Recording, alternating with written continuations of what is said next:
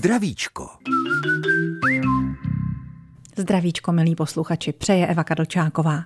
Staří lidé se zmenšují. Čím to je? A může to znamenat něco nebezpečného? Na to nám odpoví dnes ve zdravíčku doktorka Marie Ládová už za chvíli, tak zůstaňte s námi. Ještě jednou dobré dopoledne a příjemný poslech zdravíčka. Chcete-li, postavte si na kávu, abyste si ještě víc zpříjemnili to, o čem si tady budeme dnes povídat s doktorkou Marí Ládovou, vedoucí lékařkou ostologické ambulance v Českých Budějovicích a členkou společnosti pro metabolická onemocnění skeletu České lékařské společnosti. Je purkyně hematologické společnosti a České internistické společnosti. Vítejte u nás, dobrý den. Dobrý den den. Už těch společností bylo dost víckrát, je jmenovat nebudu během dnešního vysílání. Co je důležité, je ta osteoporóza, které se dnes chceme věnovat. V České republice je totiž podléčená a to prý až v 80% případů. Celkově je zde osteoporózou ohroženo skoro 4 miliony lidí, což je opravdu hodně ve věkové kategorii nad 50 let. Je to tak? Je to pravda. Hmm. Je to pravda a nelepší se to nějak. Tak proto tady jste, abychom udělali něco přispěli k osvětě, udělali něco pro to, aby se to třeba eh, lepšit začalo. Já jsem mm, před chviličkou pozvala posluchače na kávu, je to dobrý nápad?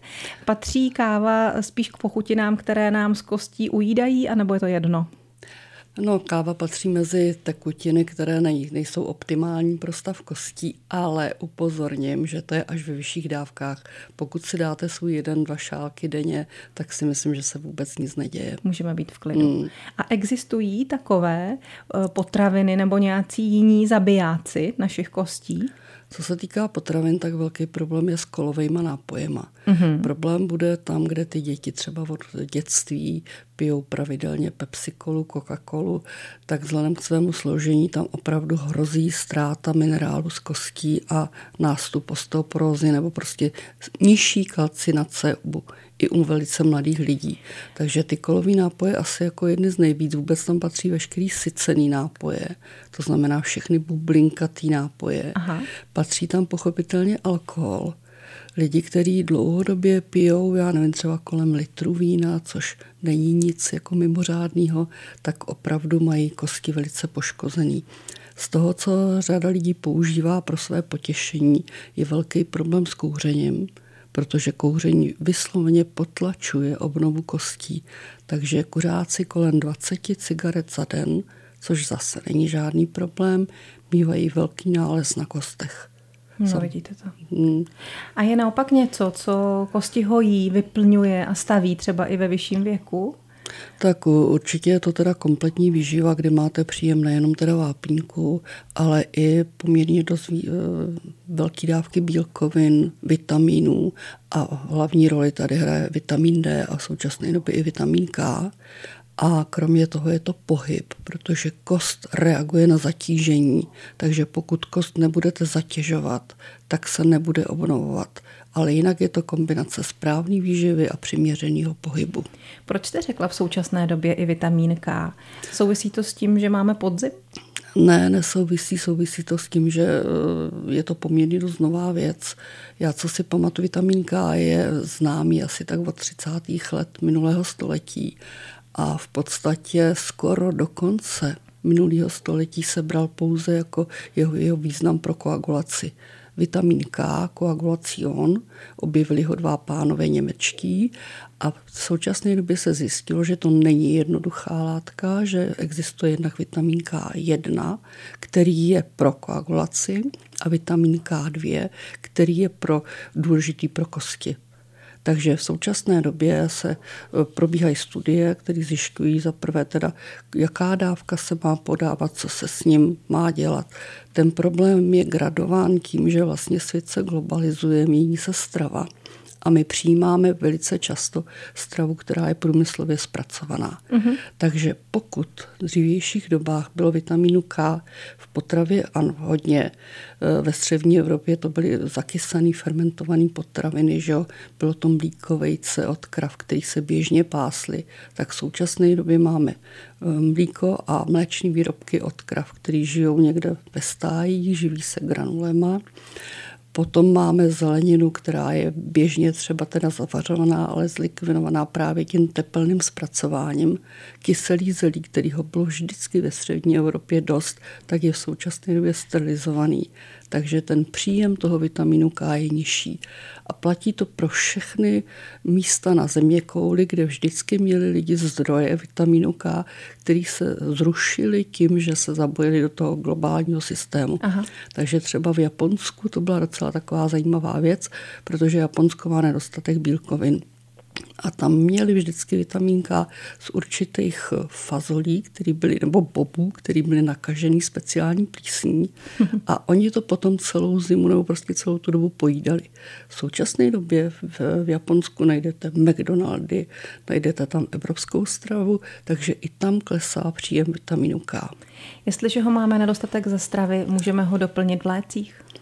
Eh, samozřejmě, že můžeme, existují už preparáty, které ten vitamin K, K obsahují a teď se vlastně řeší, jak velká dávka je třeba, aby eh, byl opravdu funkční, jaká by měla být hladina v krvi a co s tím. Zatím teda vitamínka, jak v preparátech není hrazený žádnou pojišťovnou, takže je to na přímou platbu ale přece jenom, když o tom budeme vědět, můžeme na to myslet a Určitě. můžeme k těm vitamínům, které třeba teď přes zimu bereme, což je i to D, mnozí, abychom podpořili svoji imunitu, přidat taky vitamin K2. Určitě ano. Povíme si o tom víc za chvíli s naším dnešním hostem, hostem zdravíčka doktorkou Marí Ládovou. Teď ale k povídání vyzve Petr Novák.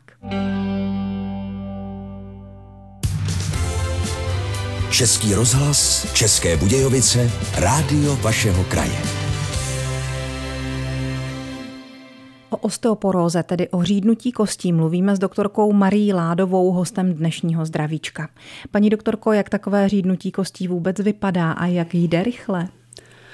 Eh, řídnutí kostí je poměrně dost pomalý, pomalý proces a dochází tam vlastně ke ztrátě minerálu, tím pádem se stenčují takový trámce, které tu kost tvoří Aha. a jak jsou ty trámce tenké, tak nejsou odolné vůči zemním vlivům a můžou praskat. Co z té kosti potom zbyde?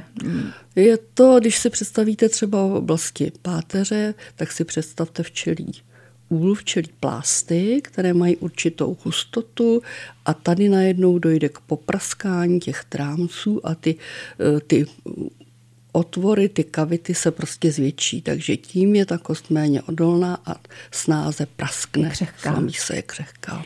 Kdy to obvykle začíná? Vy jste tedy říkala, že u dětí to může být třeba vlivem těch kolových nápojů už v docela raném věku, nebo se na to zakládá, ale takový obvyklý věk, kdy osteoporóza začíná lidi trápit. Ještě bych upřesnila, u těch dětí nejde o osteoporózu, ale jde o špatný vývoj denzity kostí. Aha. Kost se novotvoří asi tak do 30 let uh-huh. a od té doby potom už se netvoří žádná další, spíš to může klesat. Takže ty děti, které vlastně nedodržují režim, tak mohou mít ve 30 letech velice špatnou denzitu.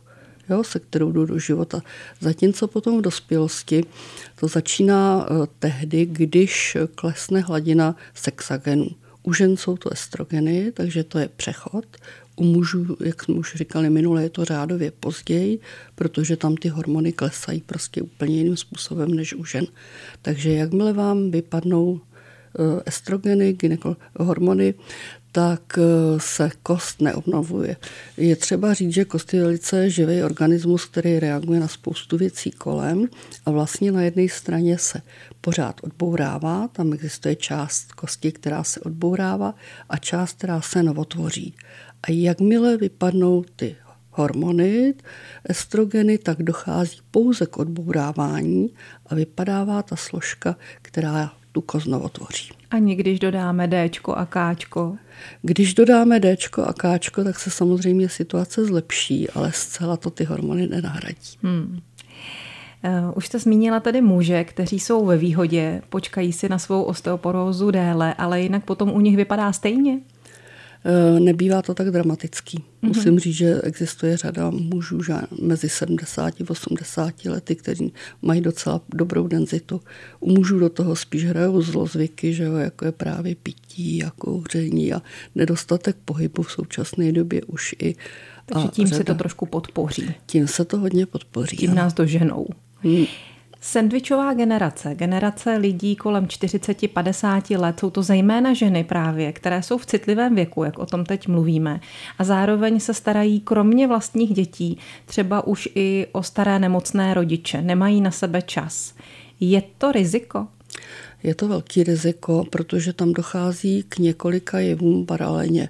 Jednak je to teda ten nástup menopauzy, takže výpadek estrogenů, jak se starají vlastně o dvě rodiny, tak je to i nedostatek kvalitního pohybu. Lidi si pořád pletou, každá, každý mi tvrdí, že mají pohybu dost, ale to je takový to pobíhání po baráku, po bytě, po zahradě, ale není to ten systematický pohyb. A když eh, jako jim řeknete, že by měli vyrazit na procházku, tak řeknou, že na to nemají čas. Mm-hmm. Takže je to nedostatek pohybu, Potom je to otázka i stravy. Pokud si na sebe dají pozor a opravdu ta strava je kvalitní, a další velký problém je tam tehdy, pokud ty staří rodiče už jsou celkem nehybní, anebo potřebují pomoc. A při takovém jako pomoci zvednout se, přetočit se, posadit se, docha, může dojít k přetížení v oblasti bederní páteře, jaké kompresi obratlového těla. A jestliže už tedy v tu chvíli ty kosti nejsou úplně pevné, tak se může něco nevratně tam změnit, prasknout? Samozřejmě, jak říkám, jak tam dochází k tomu přetížení, tak dochází často prolomení těch horních plotínek a celý ten obratel se zhroutí. O těch bolestech zad by asi ženy, které někdy pečovaly o své staré rodiče, mohly mluvit bohatě. Mají s tím bohaté zkušenosti. Dá se tomu nějak předejít? No, musíte si vypracovat postup, jak teda tomu člověku pomáháte. Nikdy nesmíte dopustit to, čemu se říká mrtvý tah. To znamená takové to prostě, když jdete a zvednete a teď to tahnete nahoru, tak tam dochází k maximálnímu přetížení v té bederní oblasti. Takže nikdy nesmíte dopustit, aby ty záda se ohly. Naopak musíte si buď přiklepnout a mít na to speciální postup pomáhat si různými možnostmi, které dnešní eh, péče Taky, o starého ano. člověka dává, jako jsou třeba polohovací postele, jako jsou nějaké podpory, podpůrné prostředky. Určitě ano, určitě ano, tam je vždycky největší problém, když třeba ten člověk upadne a... Uh, a vy ho máte zvednout. Tak, přesně tak. To je jako hodně velký problém, tam se vyplatí přizvat si někoho na pomoc protože pokud eh, si ta dcera nebo prostě poškodí ty záda, tak se stejně nebude moc o toho rodiče starat. Varuje doktorka Marie Ládová, host dnešního zdravíčka. Pojďme si pustit písničku a potom se k osteoporóze znovu vrátíme. Třeba i s vámi, chcete-li, na čísle 22 155 44 11 nebo můžete psát své dotazy na e-mailovou adresu zdravicko-cb.rozhlas.cz. Osteoporóza je téma dnešního zdravíčka v 9 hodin a 25 minut. V něm pokračujeme s doktorkou Marií Ládovou z osteologické ambulance v Českých Budějovicích, kde se věnuje jak diagnostice, tak i léčbě osteoporózy. Jak vůbec člověk pozná, že mu osteoporóza hrozí nebo že mu začíná, že jí trpí? No, celá řada lidí nepozná, že jim hrozí osteoporóza nebo že u nich dochází k rozvoji osteoporózy, protože to dlouho nebolí. Nic se neděje, prostě projde přechod, ginekolog řekne, že prostě jste v pořádku, že jste úplně dobrá, vám nic není, takže prostě pokračujete v běžném životě, nic si no, neměníte a všechno běží dál až jednou třeba, já nevím, pomáháte při stěhování nebo pomáháte tlačit auto na silnici nebo zvednete květináč a praskne vám zádech a začne vás záda bolet. Takže to je jedna velice častá, častá věc, která se děje, a nebo potom dochází k takovému tomu rozvoji těch vleklých bolestí v zádech, kdy vlastně vás ty záda můžou bolet i v noci, když si lehnete do postele, bolí vás při pohybu, přijdete k lékaři a váš lékař vám řekne, záda bolí každého. Ano. Záda bolí 100% lidí, takže když to, tak vám dá nějaké tablety, nebo když je to akutnější, tak vám to opíchne. Ale tady je docela důležitý, jste v přechodu nebo starší, aby vás poslal aspoň na rengen. Na tom rengenu prostě je vidět, jestli tam komprese je nebo není. Jinak teda celosvětově je doporučována kostní denzitometrie ve věku kolem 65 let. To je taková hranice, která by asi měla být.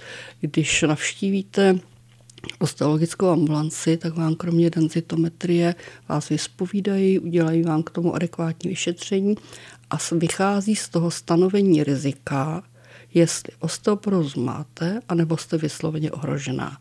A podle toho se naplánují eventuálně další kontroly, naplánují se režimová opatření, eh, substituce vápníkem, vitamin D, eventuálně i vitamínem K. Vyšetření denzitometrem, které děláte i ve vaší ano. ordinaci, eh, jsem se dočetla, že je indikované až po první zlomenině. To je dost pozdě, ne? No, to si nemyslím teda, že by mělo být indikované. Tam by to mělo být samozřejmostí. Mm-hmm. Problém je, že i po té první zlomenině se k nám ty pacienti dostávají hrozně pozdě ta poddiagnostikovanost, ta, eh, prostě to nemyšlení na tenhle ten problém je poměrně dost velké. Takže eh, ta první zlomenina to beru jako pozdě, ale mělo by to být opravdu kolem té 65, kdy se opravdu to vyšetření udělá, anebo tam, kde je nějaká příčina, ať už teda ty bolesti v zádech, nebo nějaký ty prostě vznik bolestí akutně při nějaké činnosti, a nebo potom máte-li nějaké onemocnění, u něhož to riziko vzniku osteoporózy je vysoké. A těch onemocnění není málo jako základní skupina, která tady je, jsou reumatologická onemocnění, kterých Aha. přibývá a tam teda je to vliv jak nemoci samotné, tak léčby, která se používá, takže tam by se pravidelně vyšetření mělo dělat. Potom si je to řada onemocnění žláz vnitřní sekrecí, mezi které patří funkce, e, zvýšená funkce štítné žlázy, porušená funkce nadledvinek, Eh, poměrně dost velká skupina, která je ohrožená, jsou diabetici, hlavně teda eh, diabetici prvního typu, kteří jsou závislí na inzulínu. Dále tam patří eh, poruchy zažívacího traktu. V současné době poměrně dost narůstající skupina tzv. nespecifických zánětů střeva, mezi které patří celiakie, nesnášenlivost lepku a mezi které patří kronova, kronovo onemocnění a ulcerozní kolitída. Hmm, tak jak vás tak poslouchám, tak opravdu těch potenciálních pacientů máte hodně. Může k vám přijít kdokoliv, kdo by chtěl vědět, jak na tom je a hradí pojišťovna ten, eh, to vyšetření, tu denzitometrii? No asi takhle. V podstatě pokud mě bolí záda a nic se nebude dít a ty záda se nebudou lepšit, tak my toho pacienta s těma akutníma bolestmi v zádech vezmeme a normálně ho změříme. Takže pojišťovna, tam je to velice takový sporný. Prostě Pojišťovna teoreticky hradí pouze pacienty na doporučení. Doporučení od lékaře, ale pravda je, že celá řada pacientů k nám přišla s kompresema zcela sama, protože doporučení třeba od lékaře nedostali ale jinak ho mohou dostat tedy od svého praktika nebo možná třeba i od toho revmatologa, ano, určitě. endokrinologa ano. a podobně, jak jste o tom mluvila. Nefrologa, řada.